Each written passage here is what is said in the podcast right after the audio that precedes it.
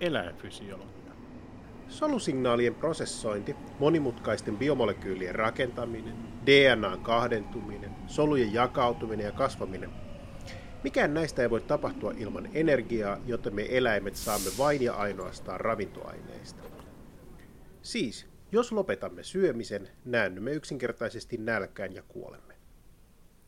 Kuitenkin länsimaissa aliravitsemusta yleisemmin ravintoon liitetään erilaisia terveysväittämiä, oletuksia ja mielipiteitä. Mistä esimerkkinä tämänkin podcast-jakson lainaukset, jotka on kerätty vauva.fi keskustelupalstalta. Mahtaisiko laihtuminen jatkua, jos vaihtaisin aamusämpylän jogurttiin ja ruisileipään, jonka päällä vihanneksia? Voinko laittaa hieman kevyempää margariinia? Ja jos lounasaikaan söisin vaikka rahkan, nykyään syön kotiruokaa lounaaksi. Vuonna 1911 kapteeni Scottin retkikunta pyrki valloittamaan Etelänavan vetämällä mukanaan kelkkoja. Heillä oli evänään keksejä, pemmikaania eli rasvan ja lihan purkitettua seosta, voita, sokeria, suklaata, kaakaota, muroja, rusinoita, jotka tarjosivat matkalaisille peräti 4200 kilokaloria päivää kohti. Miehet kyllä löysivät Etelänavan, mutta kuolivat paluumatkalla aliravitsemukseen. Myöhemmin on havaittu, että energiankulutus Etelänavan jäälakeuksille kapuamiseen tarvittaville ensimmäiselle kymmenelle päivälle on peräti 11 000 kilokaloria päivässä. Ja sen jälkeenkin korkeampi kuin Scottin retkikunta oli ottanut eväitä matkaan.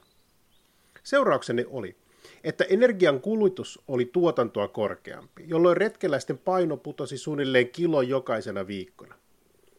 Tämä johtui osittain siitä, että kuukauden matkan jälkeen ponit olivat kaikki kuolleet, jolloin matkalaiseten energiankulutus kasvoi heidän vetäessään sadan kilon ahkioita perässään. Kuitenkin vertaamalla nykypäivän naparetkeilijöihin, tuhoutunut retkikunta oli pakannut liikaa sokeria ja liian vähän rasvaa mukaansa. Elämämme riippuu siis energiavarastojen ja energiankulutuksen suhteesta.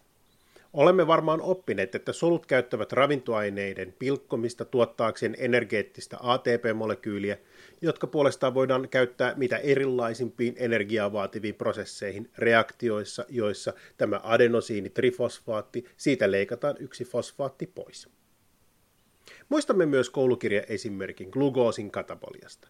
Glygolyysi, sitraattisykli ja oksidatiivinen fosforilaatio – tai ainakin sen, että glukoosista voidaan saada irrotettua energiaa ATPn tuotantoon sekä hapettomissa että hapellisissa oloissa.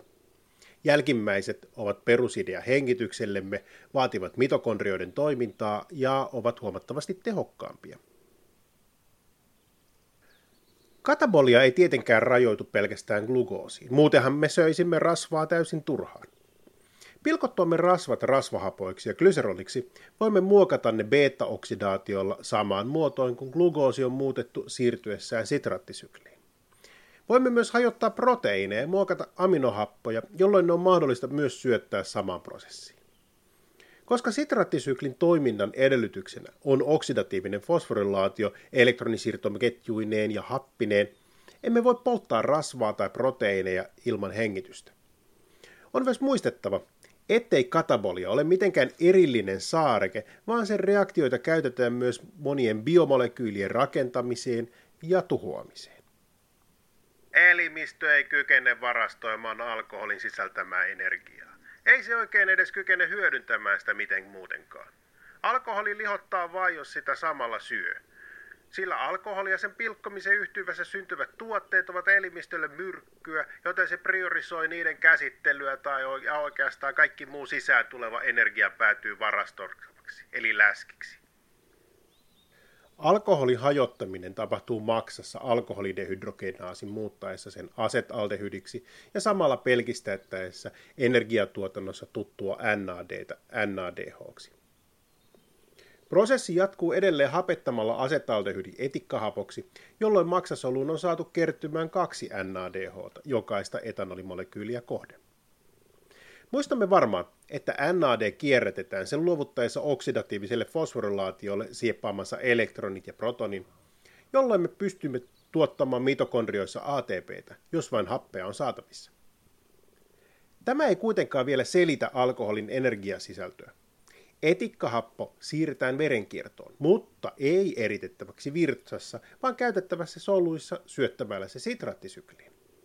Tämän vuoksi saamme suunnilleen 7 kilokaloria grammasta alkoholia, enemmän kuin proteiineista ja sokerista. Olisiko kotin retkikunta selvinnyt vaihtamalla sokerin ja rusinat viskiin?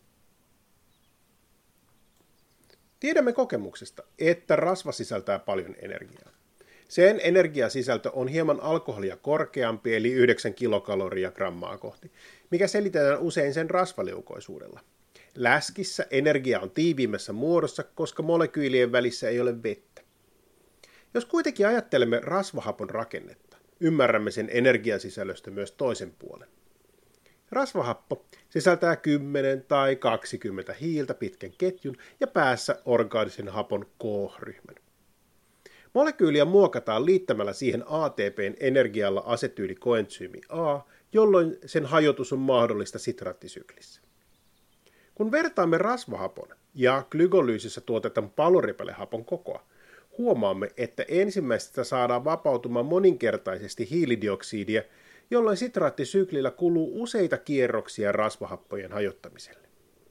Tällöin myös tuotettu enemmän NADH ja FADH2, mikä taas lisää ATP-tuotantoa oksidatiivisessa fosforilaatiossa.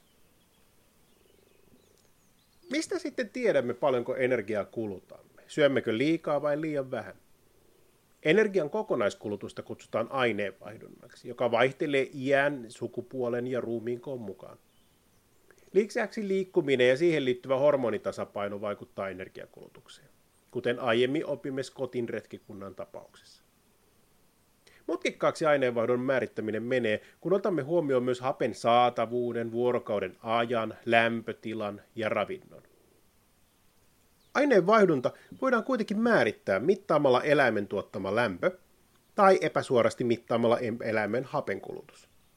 Lisäksi, mikäli mittaukset tehdään paaston aikana, levossa ja sopivassa lämpötilassa, saadaan määritettyä perusaineenvaihdunta-nopeus, joka on miehillä noin 1600 tai 1800 kilokaloria päivässä ja naisilla ehkä 300 kilokaloria vähemmän. Tämän verran kuluu siis solutoimintojemme ylläpitämiseen ja se vastaa suunnilleen puolta kokonaiskulutuksestamme normaalissa toimistotyössä. Mikäli olisimme pienikokoisia, vaikkapa hiiriä, olisi energiankulutuksemme luonnollisesti paljon vähäisempää. Kuitenkin painoon suhteutettuna pienet eläimet kuluttavat paljon enemmän energiaa, koska niiden ruumiin lämmön ylläpito ei ole yhtä kustannustehokasta kuin meillä suurilla eläimillä. Tällä on puolestaan vaikutuksia verenkierrolle. Small birds have fast hearts. Läheskään kaikki eläimet eivät ole tasalämpöisiä, jolloin ne eivät joudu kuluttamaan energiaa lämmöntuoton ylläpitämiseen. Tämä mahdollistaa kertaluokkaa pienemmän energiankulutuksen, mutta toisaalta monien solutoimintojen ylläpito vaikeutuu entsyymien toimiessa hitaasti kylmässä. Tämä edellyttää joko solutoimintojen aktiivisuuden lisäystä kylmässä tai luottoa siihen, että elintoimintojen hiipuminen, horrostaminen on tilapäistä. Selvitin vuosia sitten ruutanakalan sopeutumismekanismeja hapettomuuteen käyttämällä yksinkertaista koesarjaa. Mä on jäänyt mieleeni, koska se oli ensimmäinen itsenäisesti suunnittelemani ja toteuttamani jopa niin, että sain työstä pientä korvausta. Säilytin kaloja kylmässä suljettuina lasipulloihin, joista poistin hapen typpikaasulla. Säilytys saattoi kestää joko muutaman päivän tai kokonaisen kuukauden, jotta pystyn havaitsemaan, millaisia muutoksia hapettomuus aiheuttaa kalan sydämen toiminnalle. Eräänä aamuna hain kala-altalta ruutanan, joka oli tullut 28 vuorokautta ilman happea. Kala lillui vedessä kyljellä ja vaikutti vielä käteen nostettuna täysin elottomalta. Ajattelin, että koe on epäonnistunut ja eläin kuollut hapettomuuden vuoksi. Olin jo valmis heittämään raadon biojätteeseen, kun sen kylkievä värähti.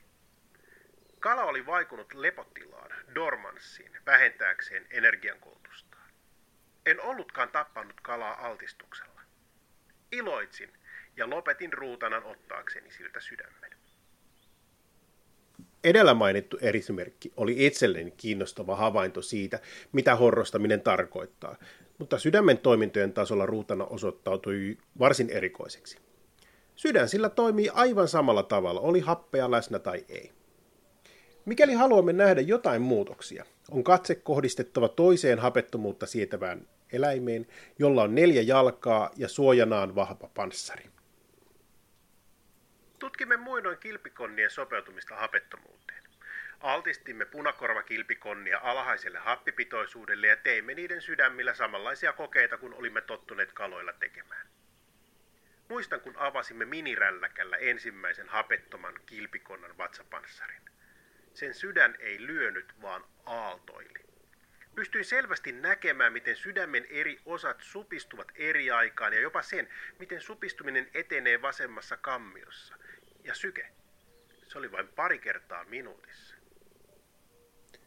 Energian kulutus liittyy myös ravintoon ja sen säilytykseen. Kylmissä vesissä liikkuvat lohikalat ovat aika rasvaisia, koska rasvan ravintoarvo on erittäin korkea. Samasta syystä muuttolinnut varastoivat energiaa rasvaksi. Kuitenkin muistamme, että rasvan poltto edellyttää happea, jolloin hapettomiin olosuhteisiin sopeutuvat eläimet eivät juuri rasvavarastoilla pärjää. Sen sijaan ne varastoivat sokereita, koska glykolyysissähän sokereista saadaan energiaa myös ilman happea. Tämä aiheuttaa esimerkiksi ruutanalle hieman makean maun. Kun liikumme, energiaa kuluu luonnollisesti enemmän. Normaalissa arjessa aktiivisuus kuluttaa meillä ehkä kolmanneksen kokonaisenergian kulutuksestamme. Kuitenkin reippaan kävelylenkin aikana kulutamme kolme kertaa ja uidessamme kymmenen kertaa enemmän kuin maatessamme sohvaperunana. Myös pyöräily kuluttaa luonnollisesti energiaa, mutta toisaalta, kun pyörän vauhti otetaan huomioon, on se ylivoimaisesti edullisin tapa siirtyä matkoja. Siten, jos Etelänavalle pyrkinyt ratkikunta olisi ajellut jäätiköllä polkupyörillä, samalla viskiä napaten, olisi matka kenties onnistunut tai ainakin tragedia olisi saanut koomisia vivahteita.